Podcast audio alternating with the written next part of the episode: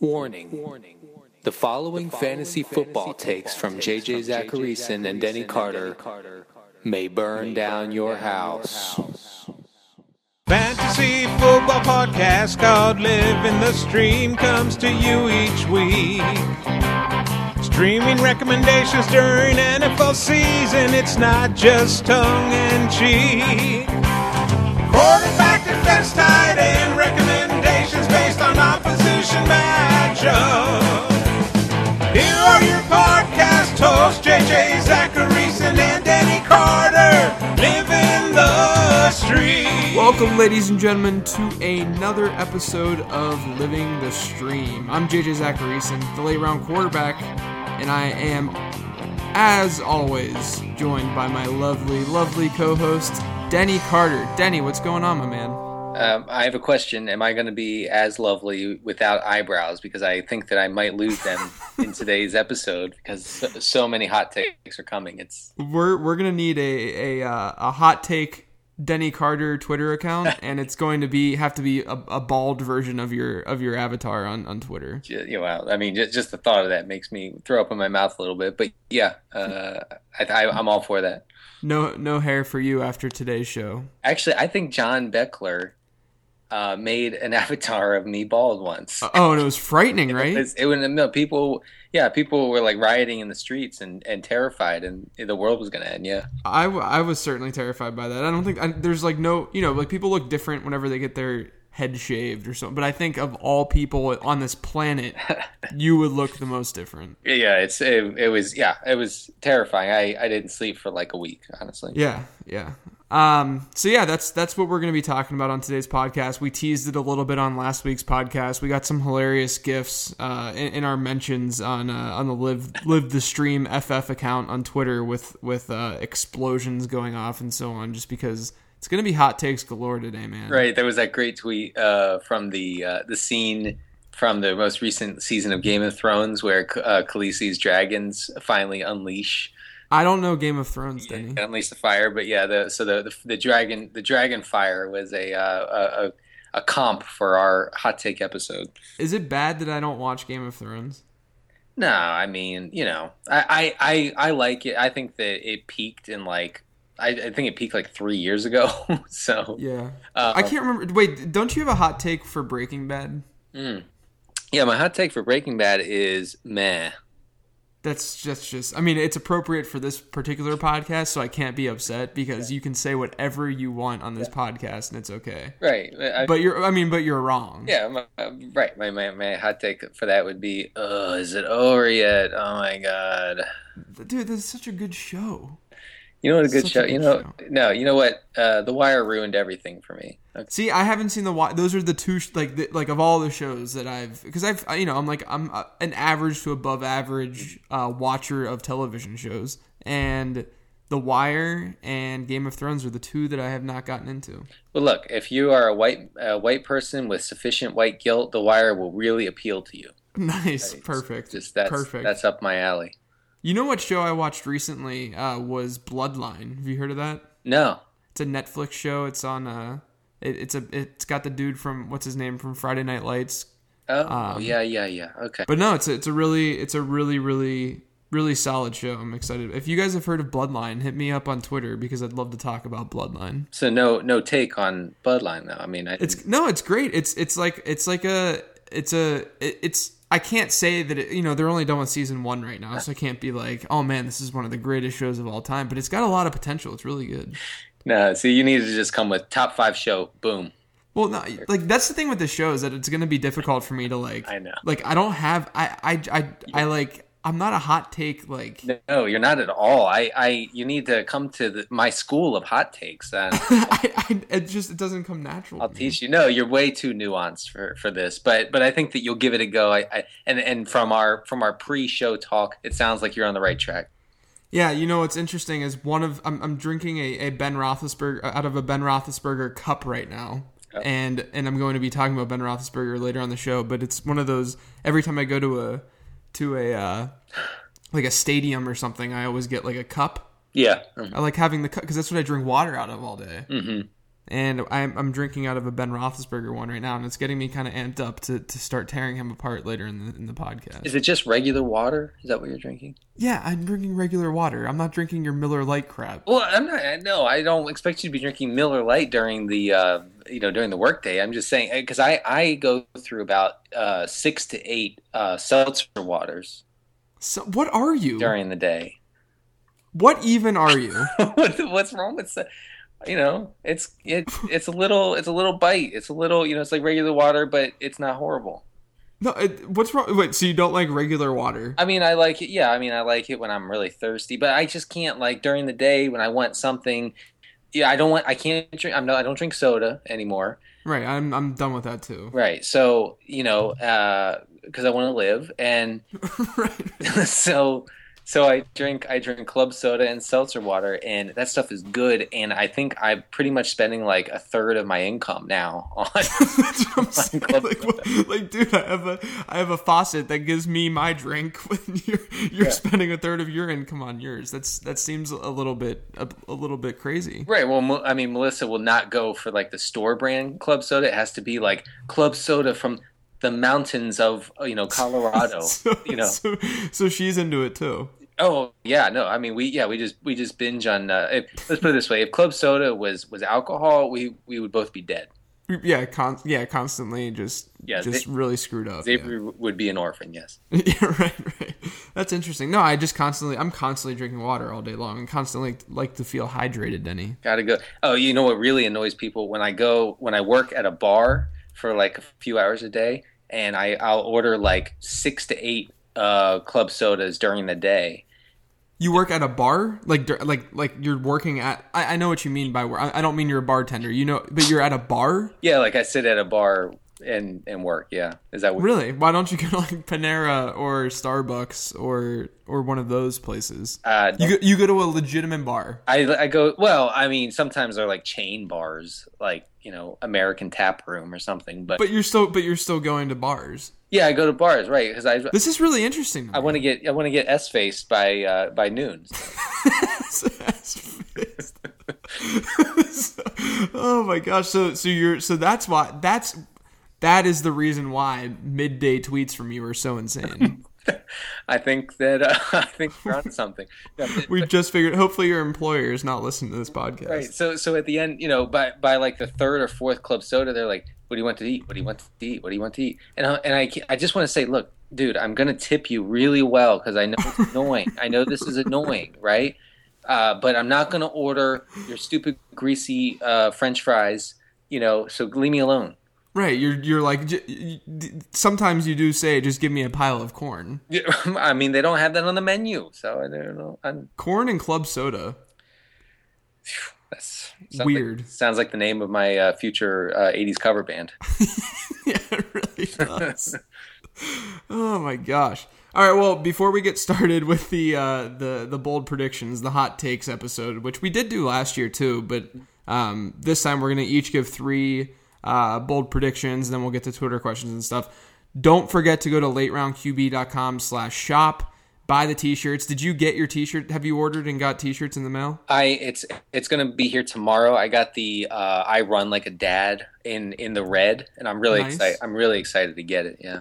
Nice. Yeah, I uh, I got the uh, Amanda and I both got living the stream shirts with the the logo on it, and that that came in the mail, and it it fit well. Looks great. So Great. go to lateroundqb.com slash shop, buy the t-shirts, and we're giving all proceeds to No Kid Hungry uh, because we don't we that would be wrong, It right? be we're wrong. we're not we're not taking this money. No, no, that it's for the kids, and and uh, and please feel free to like tweet. You know, tweet your T-shirt, tweet you and wearing the T-shirt. They, I think these are great, and I will retweet the hell out of those. So Yeah, yeah, same. And then uh, you know we haven't added I or I haven't added any t-shirts yet, just because this past week has been pretty insane. But we will be adding t-shirts to the site, including Alex Smith ones, Mm. Jason Witten ones, everything that that all, all different t-shirts that you're gonna wear in the public in public, and no one's going to understand what the hell you're wearing. right, I think there was an, a great idea for a darter T-shirt. Yeah, yeah. I also want to. I'm gonna create one of of your avatar probably, Oh man, that'd be great. like just like at the bottom of the t-shirt, and have your hair like kind of kind of going up to the chest. Uh, Man. white on top. It's gonna be great. Uh, So yeah, yeah. So we'll we'll be selling we'll be selling Denny shirts. right. And if I ever wear the in public, I give everybody permission to punch me right in the neck Yeah. because Yeah, that would that would be although that's pretty on brand, Denny. It's on equity. it is. You're right. It's totally on equity. right. It would be good for my brand, I think. Yeah. Yeah, yeah. People would say, "Hey, what is that shirt?" And then they'll look up at your face and be like, "Oh my god!" Oh, you're such an idiot. yeah, exactly. You could wear that to the bar while you're working. It makes Yeah. Uh, all right, Denny. Why don't you kick things off with your flaming, your first flaming hot take? All right, everyone, listen. You you really need to put on your flame retardant suit right now because I'm about to say something that will. Well, you know what? It can't get me kicked off fantasy Twitter because you can say anything on fantasy Twitter. Oh yeah, you can say whatever you want. So here's my first hot take. Eli Manning will score more fantasy points this season than his brother. Oh my gosh, It's so hot. my my my my body is just burning. I had to take my shirt off for that one. Call the fire department. Um, so yeah, I mean, we've talked a lot about why Eli makes for an enticing um, late round option. If if he falls to late rounds, you know, sometimes he's not. I mean, I think that he's QB eleven off the board right now, um, and uh, the, the there are two main things that I that I would point to. One is um, that I thought that Eli's production last year came, you know, pretty much all when OBJ went nuts, went nuclear, right? Mhm. Um, well, it, it turns out uh, that Eli scored almost the same number of fantasy points in the first half of last year as he did in the last half of last year. Uh, and I know people will point to that Washington Monday night game, which by you know obviously We streamed. we we streamed them on uh, the Rob Silver show. Thank Yeah. you, thank you, thank you MBD. uh, no big deal. And and but he um, so and people will point to that and say, well, that that's why. But he actually, if you look through his first half games, I mean, they were they were pretty decent. Even like the thing, the one uh, Monday night opener where it looked to be a debacle, he actually ended up being okay in that game. So. Um, uh, I you know I just in that offense and ben, I really like Ben McAdoo's offense. I really like his weapons. I, I like I like Vereen. I like Jennings out of the backfield. Uh, um, I I like Larry Donnell more than most, I guess, um, and uh, and Ruben Randall. So I'm a, I'm just a huge Giants apologist, and that's probably because they pay me to be that. But Yeah, um, yeah. They pay. Yeah, they definitely do. right. So and uh, and then on the Peyton side of things, I, look, I know he was he was hurt pretty significantly over the over the last like six or eight game or well six games last year. Um, Yeah, down the stretch. yeah, and, and that and that made a huge difference. I mean, in in those games, uh, he averaged points uh, point four six uh, fantasy points per drop back, and that is a huge drop from his uh, his normal uh, points per drop back, which hovers around uh, 0.6. Uh, So that you know that's that's significant. Um, but the the deep passing percentage across the whole season. Now this is you know before he was dinged up and then after was really bad. And I looked into that because I was thinking, you know, that's something that he was really criticized for late in the season was his inability to hit people deep. And his um his deep passing uh, accuracy accuracy percentage per Pro Football Focus was just above Josh McCown's and actually worse than Brian Hoyer's in 2014. Wow. Um, so I just, you know, I think that, uh, you know, quarterbacks hit hit a, they hit, they fall off the cliff eventually. You know, they just do. And if you look at um, his uh, Rotoviz Sim score comps, he, you have a lot of quarterbacks who fell off the face of the earth in those Sim scores. Uh, so I'm not saying that Peyton is undraftable um, at, at all, but I, I am saying that uh, I think that it's perfectly reasonable, as as as hot takey as this is. I think it's perfectly reasonable to think that Eli can can be right up there with with Peyton. You know, because I don't think Peyton is a will finish among the top five this year. See, this is this is why I'm so bad with hot takes, uh, hot take podcasts, and hot takes, and and doing this because I'm so like I'm so into like Peyton and Brees whenever they fall, Right. just because of their potential upside. It's just this is like the perfect example of the difference between the way you and I play fantasy football. Yeah, and Like and perfect example. and if and if Peyton falls, like I've seen him fall to ridiculous rounds sometimes, and I got yeah, I got him in the eighth in the Apex League that yeah, we're in. I mean you have to take him there. You have Yeah, especially yeah. I mean, the main reason I did there was because I had drafted Foster in the first, and I didn't want to have to like play the waiver wire game and like have to worry so much about the roster spot because I knew that Foster was just going to be kind of sitting there. But like, but still, I mean, I I'm still, I think. I think that what you said makes complete sense, and it shouldn't surprise anyone if something like that were to happen. And that's what this podcast is all about. boom. Okay, you go with your Boom. first hot take. All right, my first hot take probably won't be super surprising given what we've talked about on previous podcasts this summer, what I've written about if anyone's read my my stuff. Uh, but the first one is that I'm I'm going to say that David Johnson outscores Andre Ellington this year. Oh God, it burns so much. the rookie the rookie is going to outscore the third year running back. So here's the deal, and I've mentioned this many many times in the past. You have Andre Ellington's 2013 rookie season. I talked about this last week. Was super super efficient. Uh, he averaged 0.06 rushing net expected points per rush, which is the, the metric we use at numberFire, which was one of the highest marks in the entire NFL, NFL among relevant rushers. Uh, but then last year, that number dropped to minus 0.14, which was the worst among all running backs with 200 or more carries. So the question is, what is Andre Ellington? Is it because did he did his numbers drop because of the offensive line, because they didn't have quarterback play, because of that foot injury? You know, there are a lot of reasons why his numbers dropped, but at the same time, I don't think that we can just we can just write off the fact that uh, you know him getting all that volume had nothing to do with it. I think it had a lot to do with it. I think that is the kind of running back that Andre Ellington is. He needs less volume in order to be effective, which is what we saw during his rookie season and what he was in college as well.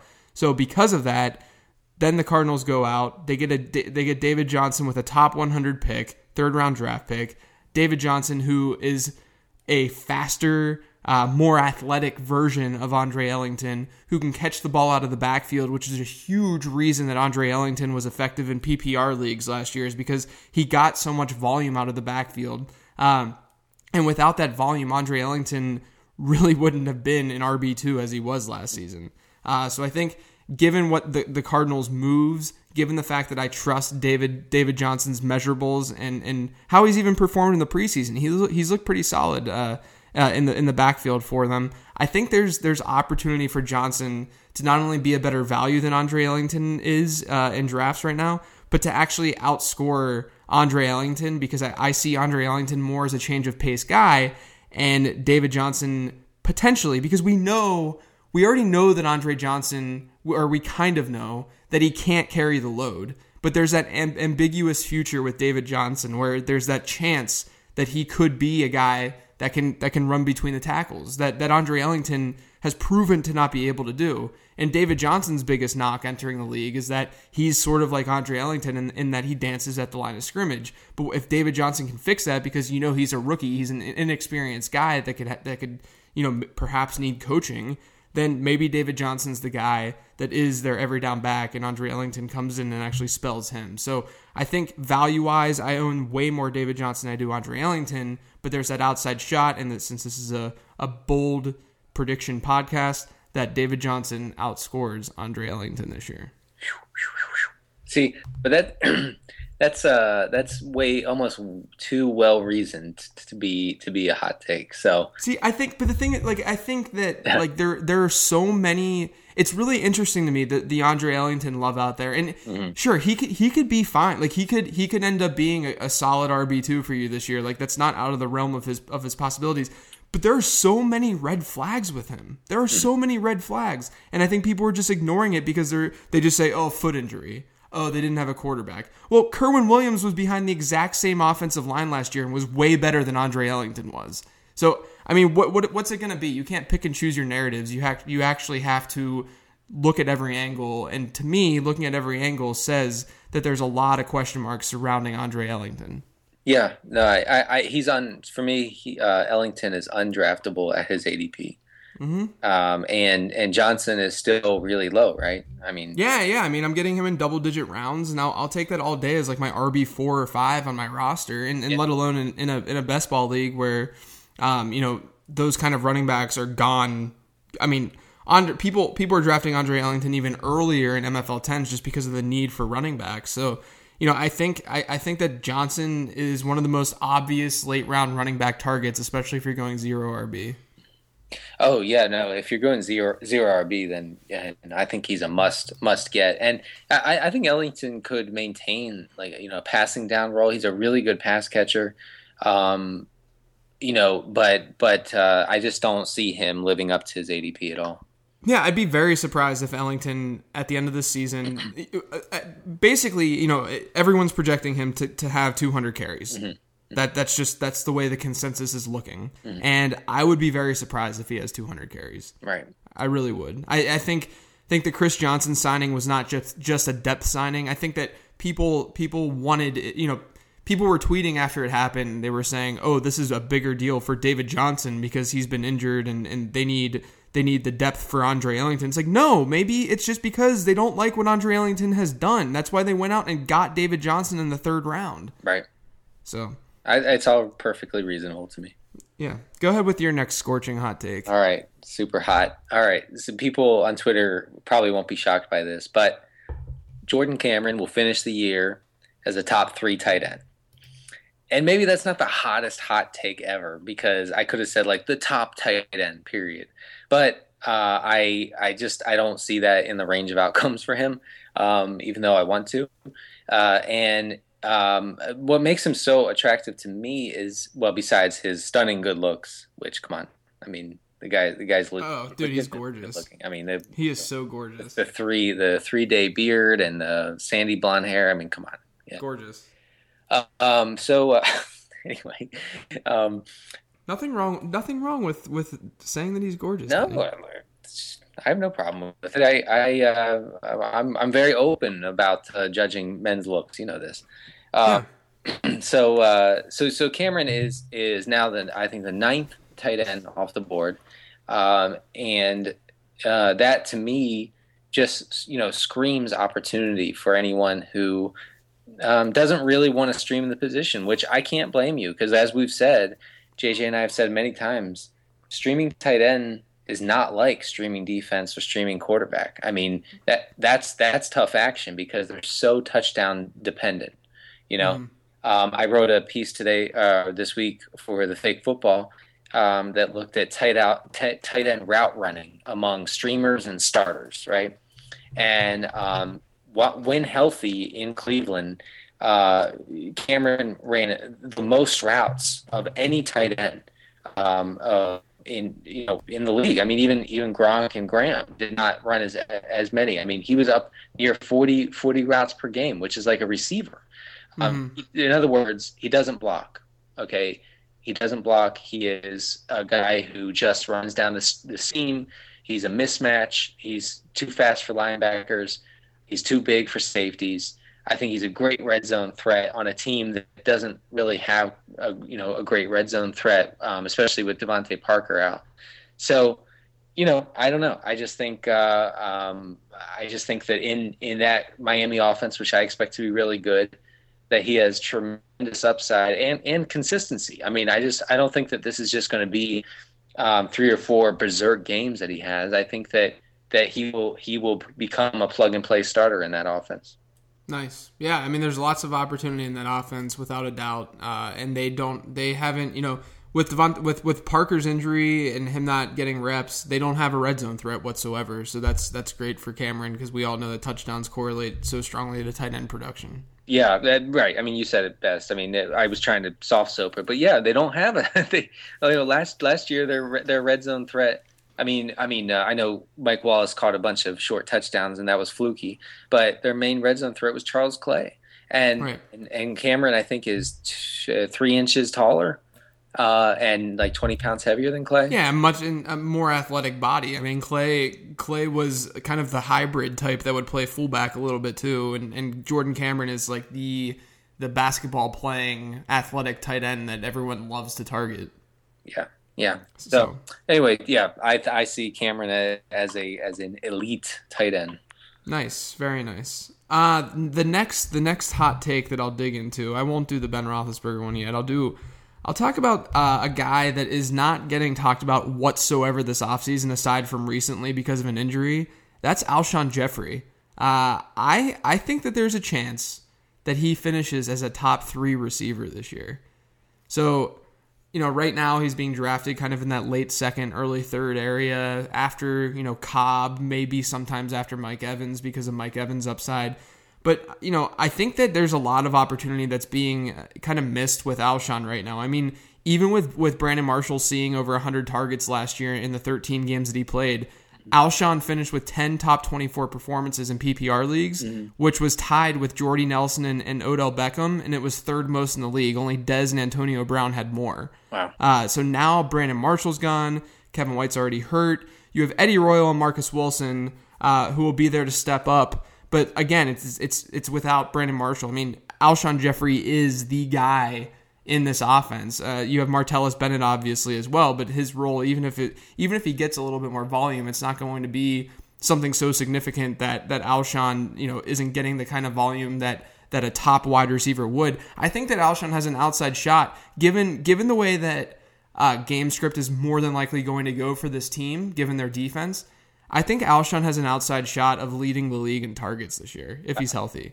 Yeah. So you know, I think given all that, you got to worry about the calf injury that that came out, and and obviously monitor that. But I think that Alshon really is an underrated asset right now that not enough people are talking about, just because of the fact that you know there's nothing truly exciting happening in the bear from from the Bears' perspective. I mean, nothing nothing is interesting. It's it's they're they're going from a Mark Trestman offense to you know they they have John Fox and, and Adam Gase now running it, who are going to be more than likely a little more conservative than what Mark Trestman was. So I think that's a turnoff for people, and they're just not analyzing the situation that much. But I think you know as a result of of all of that, we've just kind of overlooked the fact that Alshon could be a, a complete target monster this year. Yeah, I mean they're going to be uh, uh, definitely uh, dad play callers uh, mm. in Chicago. Oh yeah, they're they're definitely gonna they're gonna dad it up. They're gonna be wearing carpenter jeans every every Sunday, and yeah, yeah. and it's gonna it's not gonna be it's not gonna be the the most uh, the prettiest yeah. offense. I mean, you have a, a, guy who turns the ball over a lot in Cutler. I mean, it, it's not going to be fun to watch per se. But at the end, it's it's you know you're it's it's gonna be one of those offenses where you just watch the game and you're like yeah whatever and then it's like holy crap Alshon Jeffery just had 12 targets like yeah. That's that's what I think is going to end up happening. And he, it's not like he has the worst quarterback situ- situation, and it's not like he has a DeAndre Hopkins type quarterback situation. You know, Jay Cutler's better than than than Brian Hoyer. So, you know, I think that there's just that outside shot that he gets that volume, and even if he's not the most efficient wide receiver in the NFL, that volume could make up for it, and he could launch himself and be, I potentially top three. Well, yeah, while while we don't chase quarterbacks who will have volume. We do chase wide receivers and, and other positions. Yeah, yeah, exactly. So you know, there's a huge difference between this whole playing from behind thing with the quarterback position versus playing from behind from a wide receiver because targets correlate a lot stronger to fantasy output than volume or attempts yeah. do at the quarterback position. Uh, yeah, absolutely. But yeah, I, I, think that that's. I think the Bears will be a really bad team. You know, yeah, they're gonna be terrible. Really bad playing from behind a lot. You, you have Cutler's obviously king of the DGAF metric, and uh, yeah. that's what that's what you want for a big giant uh, uh, red zone target like like Alshon. Yeah. All right, Denny, hit us with your last one. All right, last one is uh, Andre Johnson will not finish 2015 as a top 30 wide receiver. Ooh. Oh, oh, so hot. Let us know um, why. so last year, I, and I was shocked to see this. Um, uh, he had 147 targets and finished as wide receiver 38. Mm-hmm. I mean that if you if so, I was just I was just looking down, you know, the the the receivers from last year, and you just you know at the top you see it obviously a ton of targets. You see 180 you see 160 you see 120 you see 130 and then as you go down you see you know 70 60 50 and then you get and then you hit andre and he has all he has so many. He yeah. has he has more than guys who finished in the top 10 right. Okay? So i look back at 2013 when he was a top 12 receiver um, and he needed a hundred, almost 180 targets that year to be a top 12 receiver. Right. Okay. So he has, well, like like we were just talking about with Alshon, he has gotten by somewhat on on volume but he Right. didn't even but that's the thing though he didn't even get by on volume last year He's like the Andre. He was like the Andre last year's Andre Ellington of. Uh, if you have the name Andre, you're screwed. Ex- that's I'm You're the least efficient player ever. And not only that, the second least efficient running back last year at 200 carries, Andre Williams. see this is my approach to fantasy football now you you fade the Andres Fade the Andres. t-shirt yeah, fade the Andre. That that probably that would not go over well. oh no. Some some dude named named Andre comes up to, to you wearing that. What's that mean? yeah let's yeah let's avoid that one um but uh so in other words he has done nothing with his opportunity for two seasons okay he's always been really bad in the red zone and Rich Hribar has shown that it's not you know it's it, it's not just that he's had bad quarterbacks throwing in the ball like he ha- he's not good in the red zone okay Mhm. and then I know that there's the, there's the appeal is, you know, he's attached to Andrew Luck's perfect offensive machine, right? Right. right. That that'll score. the, flaw, the flawless Andrew Luck. yeah, right. Okay. Anyway, that's a topic for a different day. But uh, he so so that that's his appeal. So if Andre went pretty much anywhere else except for maybe Green Bay, he would be un, unattractive to almost everyone, right? Yeah, I mean, if yeah, even if he's a number one wideout in any other offense, I bet you he's an eighth rounder. Exactly. So, you know, as much as I really I love Andre Johnson over his career, I've I've had him, you know, I've had him in spots throughout, you know, throughout his prime and, and even even the last couple years. Um, last year, unfortunately. So, uh, anyway, I just I can't get on board with this ADP. Um, I and I also think that you know Donte Moncrief and Phillip Dorsett are breathing down his neck. I mean, are they? It, would that be bad for the Colts offense if if they inherited that that role that Andre Johnson has, or or, or something? I mean, if they replaced him in the starting lineup, would that be bad for them? I think it would be good. Right. Yeah, I mean, it, I wrote I, I wrote about Andre whenever the Texans cut him because a huge a huge thing with him, and, and trust me, I mean, I'm not. This isn't necessarily the best thing to compare because DeAndre Hopkins is one of the best wide receivers in the NFL. But if you look at the differences between DeAndre Hopkins and Andre Johnson, DeAndre Hopkins over the last, or at least last year, was basically twice as efficient as Andre Johnson was uh, with, with each target. Wow. I mean, it's it's one of those things where you know, I'm not necess- I'm kind of in the middle with Andre Johnson. Like I'll, you know, like I have exposure to him in MFL 10s just because I have exposure to basically everyone, but like, you know, I can see the reason that it could be a huge bust because of how inefficient he's been. But at the same time, you can see where there's somewhat of a ceiling just because Andrew Luck's there. Um, but I, I totally, I totally can get behind at least from a bold prediction standpoint this particular bold prediction because he, I think, last year among wide receivers, uh, in, according to numberFire metrics, was only only only Cecil Shorts was less efficient than Andre Johnson.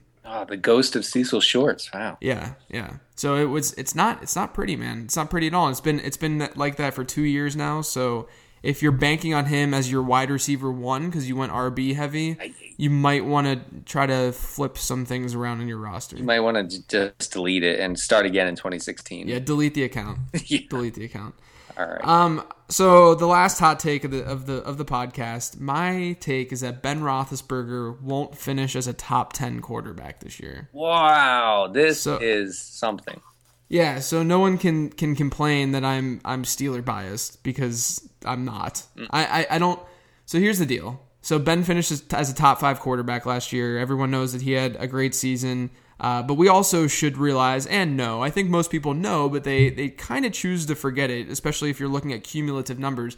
But 26.1% of his fantasy total, 80 points, came in those two games out of his 16 games that he's played. So over a quarter of his production came in one eighth of his contests. Uh, so that that's a big red flag. The other thing, the other thing to remember, and I don't have this in my notes or anything, but when they when they the Steelers played the Colts, Vontae Davis left the game, if you recall, and then when they played the Ravens, Jimmy Smith wasn't playing. Like, there's a reason. Like the, the Ravens secondary got so bad when Jimmy Smith got hurt last year, Yeah. and Vontae Davis was is is one of the was one of the best corners in the entire NFL last year, and him being out. What I mean, middle of the game. It's not like or actually early in the first quarter. Mm-hmm. It's not like you can. It's not like you can easily plan for that. It's not like they had a week worth of practice without Davis. So you know that that was another thing to remember with those two six t- six touchdown games. Uh, but he ended up finishing with eight top 12 performances, which isn't bad by any means, but it's really nothing out of the ordinary. Like our streamer last year also had eight top 12 performances with an extra week of play uh, because Ben Roethlisberger had a bye week.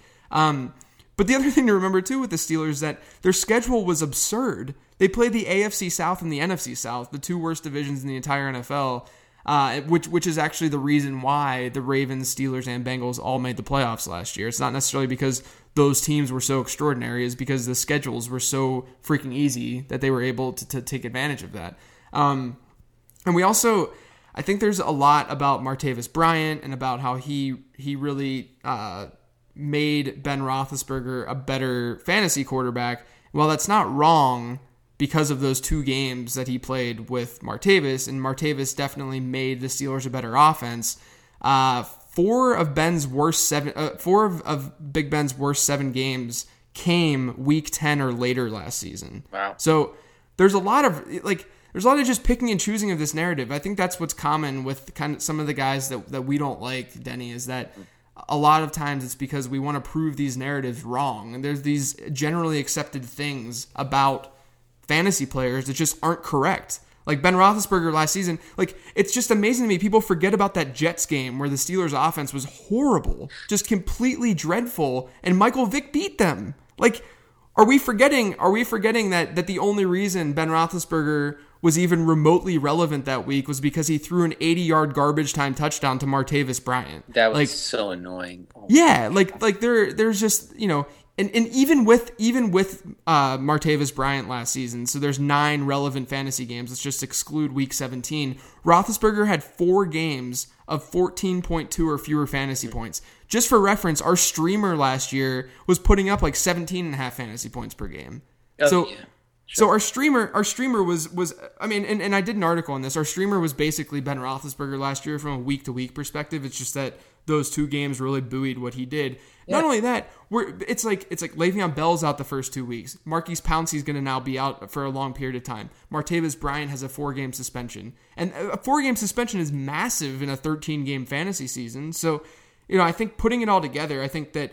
Uh, you know, I felt this way even before the Bryant suspension, but Ben Roethlisberger is being way overdrafted. He's in that replaceability territory at the quarterback position in that fifth, sixth round, mm-hmm. where it just it blows my mind that people are drafting him there thinking that he has this top three ceiling because I don't see it whatsoever. It, yeah, when I see him go in the fifth or the sixth, it's so gross. I mean, it's hmm. like it's like this guy is totally replaceable on a Totally. weekly basis, and you just burned a fifth rounder on him. I don't Totally. understand it at all. Yeah, it, it it's really it really blows my mind. I, I just I don't think that he has the ceiling that that people seem to think that he has. Even his top six performances, there were like eight or nine quarterbacks who had more top six. Per, like the crazy thing with Ben Roethlisberger, you actually were were playing his floor last year in fantasy football. Like it wasn't his ceiling; it was just those two games where he had a ceiling. You were actually playing him for his floor because his top top six performances really weren't. I mean, he didn't have an extraordinary amount uh, of of those type of performances. So I just think there's a lot of misguided way of thinking with the Steelers' offense in general. Uh, I'm kind of, I mean, as a fan myself, like I'm, I'm, I'm a lot more nervous about the offense than I think the the consensus is because, I mean, what, what are they going to do the first two weeks of the season with DeAngelo Williams and Markus Wheaton starting? And then and then even even when Le'Veon comes back, you still have Markus Wheaton starting. I mean, it's just it's sad that when before Martavis became uh, or became like an every week starter for them uh, or, or player, not necessarily starter. The Steelers' offense, according to numberFire adjusted uh, net expected points metric, ranked 26th in the league. Wow. So through that first five six weeks of the season, they were they were not good. They were not good. Right. So So just just throwing it out there. Carson Palmer is probably on your waiver wire, so go get him because he's going to outscore Ben. Oh yeah, all about that Carson Palmer life. All about it. All right, Denny. Let's uh let's get to the Twitter questions. Sound good? Yeah, sounds good. Okay, this one's from at Dave Tweeter. He said two QB leagues harder or easier to stream quarterback compared to one quarterback leagues. So much harder. Very very much harder. Just remember that streaming is all about supply and demand. So because the supply is greater than the demand in one quarterback leagues, there's a surplus. Uh, this is from our buddy uh, Russell Clay at Russell J Clay. He said thoughts on quarterbacks in the tenth to twelfth round range. Would you rather completely punt or do some of those guys intrigue you? Yeah, Tony Romo intrigues me. Yeah, Romo. If Eli falls, if Tannehill falls, I think all of those guys are, are more than Sam Bradford. Yeah. Uh, uh, just real quick on Romo, uh, Mike Broad from RotoViz and from um, a, the Apex Fantasy Leagues wrote a very convincing piece on Romo a few weeks ago that shows that uh, you know with with a stepped up pace of offense and not nearly as much running as last year um, puts him in you know elite ter- eh, territory. In other words, his uh, sim score comps included Peyton Manning's nuclear 2013. Yeah, yeah. I mean, it's it's big. I, I wish they had more weapons there. Like if without Dez, I'm, i think Rich Hribar sent out a tweet one day. He's like, "What would this offense be without Dez Bryant?" Yeah, it'd be, it'd be and it's garbage, yeah. it's frightening. But Dez Bryant's healthy.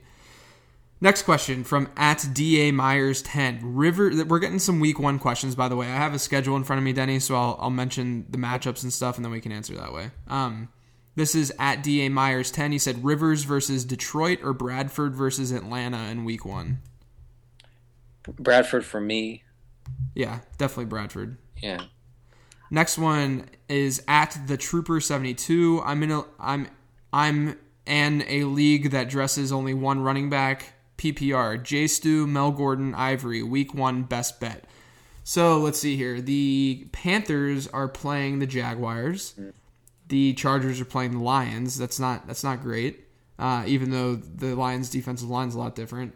And the Jets are playing the Browns. So none of them are, are fantastic matchups. I personally would probably go with J Stu. Yeah, me too. Uh, I'm pretty confident with that. Yeah.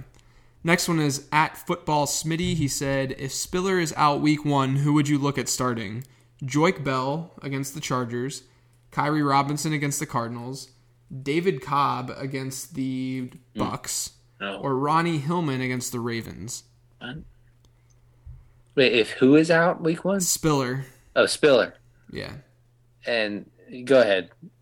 Okay, I would say I would I would whew, I would go with Joique Bell, hoping that he is healthy. Just read reports before Sure. because he's got the best matchup there. Um, next one is at Xmas Mike. He said in an auction PPR draft with two flex spots, best to go after stud wide receivers and find value elsewhere. PPR draft f- with two flex spots. Yeah, Yes. I agree. Yep. That's when you that's when you have to take advantage. I was actually just texting my brother about this because he's about to do an auction draft where there's like five flex spots and only one running back spot, and he's keeping Antonio Brown, and I'm telling him to basically throw his budget at Julio and Dez. Oh my and gosh. and have Julio, Dez, and Antonio Brown and just win every week. It's over. It's over. That sounds like a that sounds like a darter take, but it's it's no, it is. It's boom. It's over. Yeah. Um, uh, no, seriously though, if you have like a lot of flex spots and one, because I actually for draft day consultants, I I, I uh, did this draft the other day uh, with this guy who had three flexes uh, and and one running back, and so we just, I mean, we just used the first six picks on on wide receivers. right. I mean, yeah. so what? Yeah, it's a lot different. The supply and demand side of things just changes dramatically. And if it's full PPR, then of course take wide receivers because they score more. Because in the in the flex. Um, this is from our buddy at 2QBFFB, Sal. He said, How does your quarterback streaming approach change in leagues that deduct six points for interceptions? Very funny, Sal. Uh, never never roll with Cutler. Yeah, never. Oh, actually, no, never roll with Andrew Luck. Hey, Oh, hey. burn. Next one is at the Dylan Ryan. I don't get Jarvis Landry in standard. Please explain him to me. I, I can't.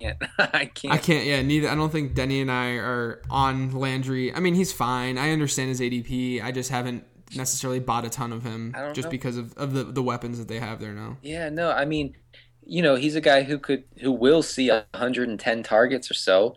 But so what? I mean, the all the targets are right at the line of scrimmage. I mean, he his his A dot last year made Julian Edelman look like freaking you know Vincent Jackson. Yeah, yeah, it was crazy. Um, this this one, this next question is an interesting one. I've actually gotten it a couple times. Uh, this is at Last Jedi on Earth. Who do you prefer as a Week One play? Eli Manning, and they're playing the Cowboys on the road, or Carson Palmer against the Saints at home. That's so tough. I'm I'm actually gonna lean Carson Palmer. Yeah, I mean, I, Yeah, me too. Because uh, I mean, if you look at, at the Vegas over under is a little bit lower, but the Cardinals are favorites. He's at home, and I think that's kind of the tiebreaker.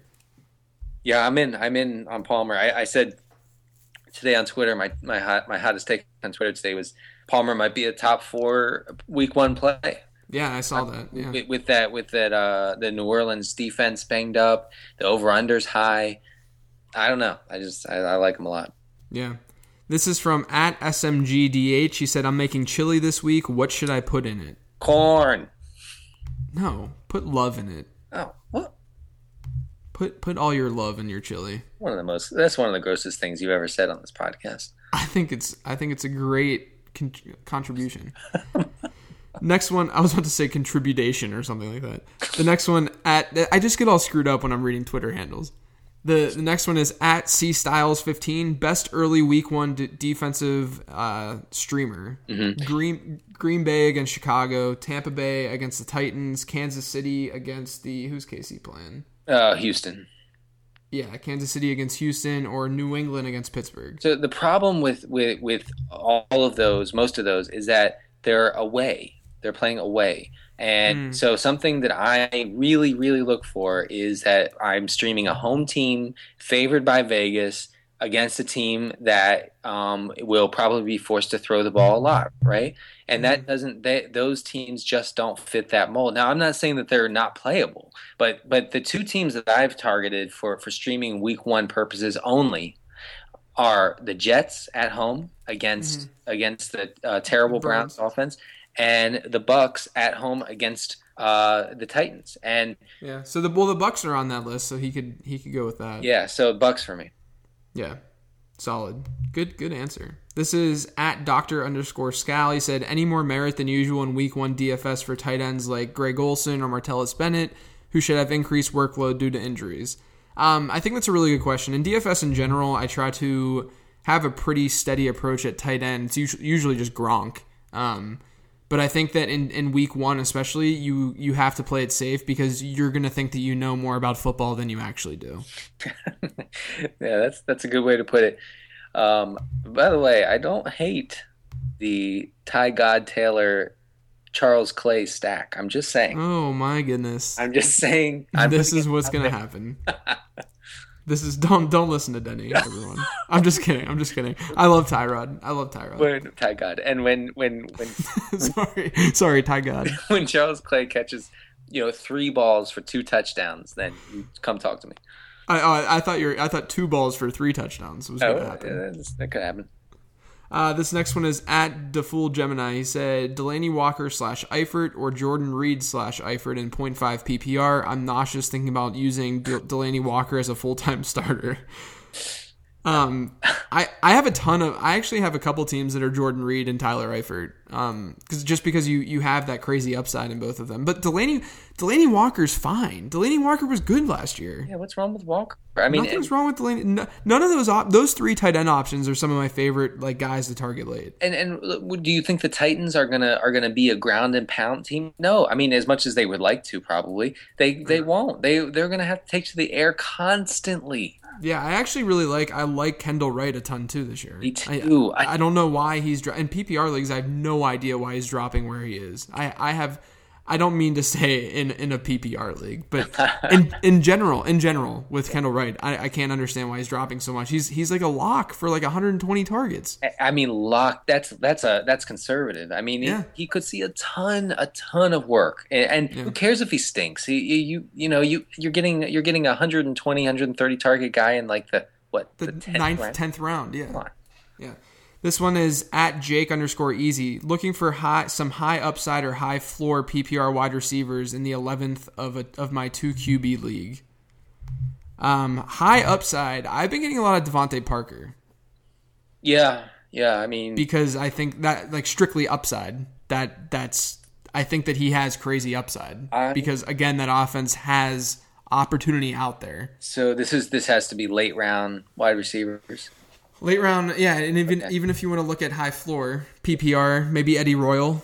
Oh, Eddie Royal for sure, and and, and I gotta say, I gotta say Jeff Janis on that list. I mean, All right, that's fun. Yeah. uh, Jan, I mean, we, if if Cobb is not right, uh, then Janis is is forced into like a major role, and and he's he's so cheap. Yeah. Next one uh, is at hamster flu. He said, on a scale from one to ten, how much does Denny hate fantasy football? Oh, it's like a nine and a half. Yeah. Yeah. And then what what white tight end has the highest body fat percentage? it's, it's Jake Ballard. Uh, Scott Does he have to be active? Scott Chandler, no. Scott Chandler's fine. Um, yeah, I like I like Jake Ballard. but you know what? Before he was injured for the year, Logan Paulsen. Come on. oh my gosh, the biggest dad runner. Mm. Biggest dad runner. What are some week one running backs to pick up late in a PPR draft? Guys playing week one. I mean, Houston running backs, I guess. Um, I just there's there's not there's not a ton that I can really think of off the top of my head. Uh, Reggie Bush. Bill Bills running backs. Yeah, Bills. Like how Because so, because Bills running backs are so uninspiring. They're super uninspiring. Yeah, I mean that that's the whole reason that it's not easy to just wait on the running back position and not have a running back. Right. This is this is kind of case in point. And it's why Ty God's going to go for 120 yards on the ground. Just saying. Yeah, exactly, exactly. This one is at Jake Zab. He said, "Who's your favorite rookie running back based on ADP between Tevin Coleman, Buck Allen, Duke Johnson, and David Johnson?" I think you know my answer. yeah, I'll go with that. I was definitely Team Tevin though to start kind of in the into the uh, into the uh, right after the draft. I was Team Tevin, but just him not getting reps, that offensive line looking atrocious. I'm I'm not I'm not as into him at all. Right. Um, this next one is at Dan J Morrison 31. I already have Forsett and Randall Cobb. Do you take Manny Sanders over the Ingram, Gore, Stewart, Morris group? I would take. I, I love Mark Ingram this year, so I would take Ingram personally, but I, I'm fine. Manny Sanders is fine. Yeah, I, I, I would I would probably go Stewart there. Okay, fair. Next one is the same guy at Dan J Morrison 31. Any any clear more clarity on Arian's injury and where he should go in a draft? So Arian Foster, they're saying he could return. I bet he returns like week four, from what I've read. Um, maybe five. Uh, I think there's a lot. I like I. I own so much of him that I've kind of just ignored him in drafts, but I've seen him going in the fourth and fifth round. I don't think that's necessarily wrong in the fifth per se, but I probably wouldn't get him until like the sixth. I would happily take him in the sixth. Yeah. Yeah. Uh, next one at Hendy LA drafted Sam Bradford with the intent, intent of streaming quarterbacks for the first time ever. Who should I look at for weeks two and three? Sam Bradford. Yeah. He has great. He has, he has a great schedule. Yeah, I mean, when we talk about streaming, it doesn't mean that you that you have to ditch your your guy from one week to the next. I mean, if he has another favorable matchup, then you roll with him. We played. We played. I think Carson Palmer back to back weeks last year, and Josh McCown back to back weeks last year. I, I do want to say one thing. We got a, we got some sort of comment on Twitter today that said that said uh, last one to draft a quarterback wins, and Yeah. Oh my god, I saw that. that's again that's again not that's Yeah. not quite it. Listen listen to some his, uh, podcasts that we've done that's not not at all Yeah. not at all the intent Yeah, no, seriously, it's it's a it's a troubling misunderstanding. It's like when when I talk about I the, my prioritizing of big receivers, I'm not talking about tall receivers. I'm talking about weight and height. Right, So right. it's just the late round quarterback thing is not quite totally understood by everybody. But go ahead. yeah next one is at j underscore john 23 if you weren't working in fantasy football slash writing what would you be doing? Oh, if you had, if you had another job. What, what, what would you be doing? well i was working in advertising before this and it was terrible. I, not fun. I would be running some sort of guerrilla political campaign. oh yeah yeah i definitely well according to my my fox news hot take that i had a few podcasts ago i probably would too Yeah. no i would i would be man uh, probably i would probably be going i'd probably building websites and stuff that would be it Yeah. that's such a lame answer though No, I mean, you know, I, I would either be that or I would just be in Iowa uh, in with in the cornfields. yes yeah just just eating your way through the cornfields in iowa yeah, You're right. It was saving lives. People lost in the cornfields. They drop me off. I just start, you know, Yeah. eating as much corn as I can, exactly saving kids. This is at Ducalion. What aspects of your DFS research helps you with your season long leagues and vice versa? I think the quickest answer to this is Vegas. yeah, right. right. You, I mean, you you want guys in high scoring games. you want defenses, you know, that that are favored to win at home, stuff like Yeah. that. Uh, this one is at Breve Bronovan. He said, "Does strategy for draft and setting lineups change in Apex leagues? Do you go with the high floor options to beat the average score?" Uh, I think that's overthinking it. Yeah, I do too. I that's think- like yeah, that's like the bye week thinking. You know what I mean? Yeah, just just go. I mean, if if a guy's a better play, a guy's a better play. You know. Yeah. Uh, this next one's uh, at Andrew Schmidt twenty four. Assuming he's using value based drafting, of course. Who do you think is a Donald Trump's on Donald Trump's fantasy team after six rounds? That's such a good tweet, Oh. Andrew. an- Like you know, Donald Trump is the most value. Like he he value based drafts so hard. Yeah. Oh yeah. No. And he's like, my team is going to win every time. He's he's the guy that goes Andrew Luck, Aaron Rodgers, and like I'd like the two three turn. Right. He's yeah. He gets. uh Well, you know, depending on his league, he might end up with Rodgers, Luck, Gronk, and Graham, Yeah, right. Because no, he's probably playing in a three team league because he just wants to win. and he runs all of the teams. Yeah. Yes, yes. Uh, next one at a blah blah. That's really the actual name. I'm, not, I'm, not, I'm not just doing that because I couldn't talk. I thought you blacked out for a second. yeah, I did, I did too. I just had a stroke on air. Um, literally everyone in my 12 man league takes at least two quarterbacks. How do I handle this? We've talked about this in the past. Um, you you gotta you have to understand when your league is doing stuff like that, and then you can platoon the position. So draft two as well, and then play matchups. And also, it's not a big deal. I mean, they're going to have to drop those guys with injury, Yeah, bye yeah. weeks. They're going to have to drop. It's a disastrous uh, um, approach to fantasy, and they will suffer the consequences. So be happy about it. Yeah, and it, you know, I, I might, you know, I might, if I knew that was happening, I might get a higher floor, less risky quarterback, one like a Romo instead of a Sam Bradford, let's say, in in that league just to feel good. And then once people are realizing that they don't need their backup quarterback, then you can start to take advantage. Yep. Uh, this next guy at Grow Gankal, he said, in league full of Kenny Darters, so. Oh, he's in he's in a league full of K darters, so he has a, a stacked team, but it leaves less space on a team to add players off the waiver wire. How do I manage? Trade, trade two two for one trades should be your your your best friend throughout fan, the fantasy football season. Yeah, I mean, it depends on how savvy your um, your league mates are, but usually that two for one offer gets people's attention big time. Yeah. Uh, there's two more questions. Uh, this one at, at Hyde from Friends. He said, Should I drop Charles Johnson for John Brown, Eddie Royal, or neither? And then he says that in the next tweet, he has Dez, Demaryius, T.Y. Hilton, and Jeff Janis already. And then he said, I won't hear drop Janis suggestions. look, look, I get it. I understand, but you should be dropping Jeff Janis for Charles Johnson. The, the, the, the probabilities here, like, Charles Johnson's floor, realistic floor, is Jeff Janis's ceiling. I, I don't I don't feel bad about saying That's that. that's a hot take. So so you're you're team anti Janis. No, I love I love Jeff Janis and I love the upside there, but you also have to look at uh, uh, your wide range of probability. Like if you're looking at a, a, a you know a couple standard deviations away from the mean, let's say, and you're looking at this 95% confidence interval, then you're you're looking like essentially Charles Johnson's top or low end is I mean, barring injury, what you would probably expect as Jeff Janis's like higher end. I mean, who, But the, but there's still that possibility, of course, that Jeff Janis could be very very legitimate. But I mean, it's like it's not like Char- like a lot of this has to do with too that I like Charles Johnson a lot. me too. I really like Charles Johnson, but I actually think that I might want Eddie Royal there.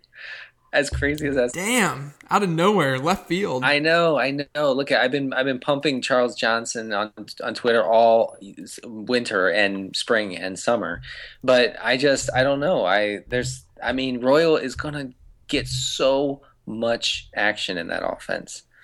I'm I'm still I'm definitely Team Charles Johnson Me too. Oh God, it hurts. Oh, you just lost your Charles, Team Charles Johnson card. Delete the account. Delete the account, Denny. Uh, this last question at DP Football One: If you want to take a running back in early round two in a 14-team league, are Gore and Miller okay around 16 or 17? Yeah, I, I actually I love Lamar Miller this season. Yeah, I might, I I almost had a my one of my three hot takes tonight was almost about Miller. I just couldn't justify it. But Yeah, I, I I love Lamar Miller this season. I think that he's he's super underdrafted simply because he's kind of at the bottom of that one tier, uh, at that two three turn, and then like into the third he drops, and I think that he should be a late second round running back. it, with with 16 games healthy in that offense, I would be bowled over if he's not a top 10 running back. Yeah, yeah, I totally, I'm I'm totally on board with that. Awesome, dude. We might get under an hour on today's podcast. Wow. It might actually happen. So before we go, why don't you let everyone know where they can find you? Yep. Uh, on the Twitter at cdcarter13. Uh, check out draftdayconsultants.com. I know the drafting season is coming to a close, but if you need any help with uh, pre draft preparations or in draft help or season long or whatever, we're there for you. So check out draftdayconsultants.com. And my writing is on thefakefootball.com. Awesome. And I'm JJ Zachariason. You can hit me up on Twitter at Late Round QB, and then you can read my work over at numberfire.com, pumping out tons and tons and tons of football content right now. Uh, and then also don't forget to go to Late Round QB slash shop, buy a t-shirt, save a child For a good cause, yes. for a great cause. All right, guys, thanks for listening. Next week, we will be talking week one streamers, as hard to believe as that is. Jeez. So thanks for listening. We'll catch you next week. Thank you for listening to Living the Stream. We hope you enjoyed the internet podcast. Don't forget to subscribe on iTunes now. It won't take long, it's fast. For more fantasy football info, check out LateRoundQB.com as we share about the teams and as we live, live in the street.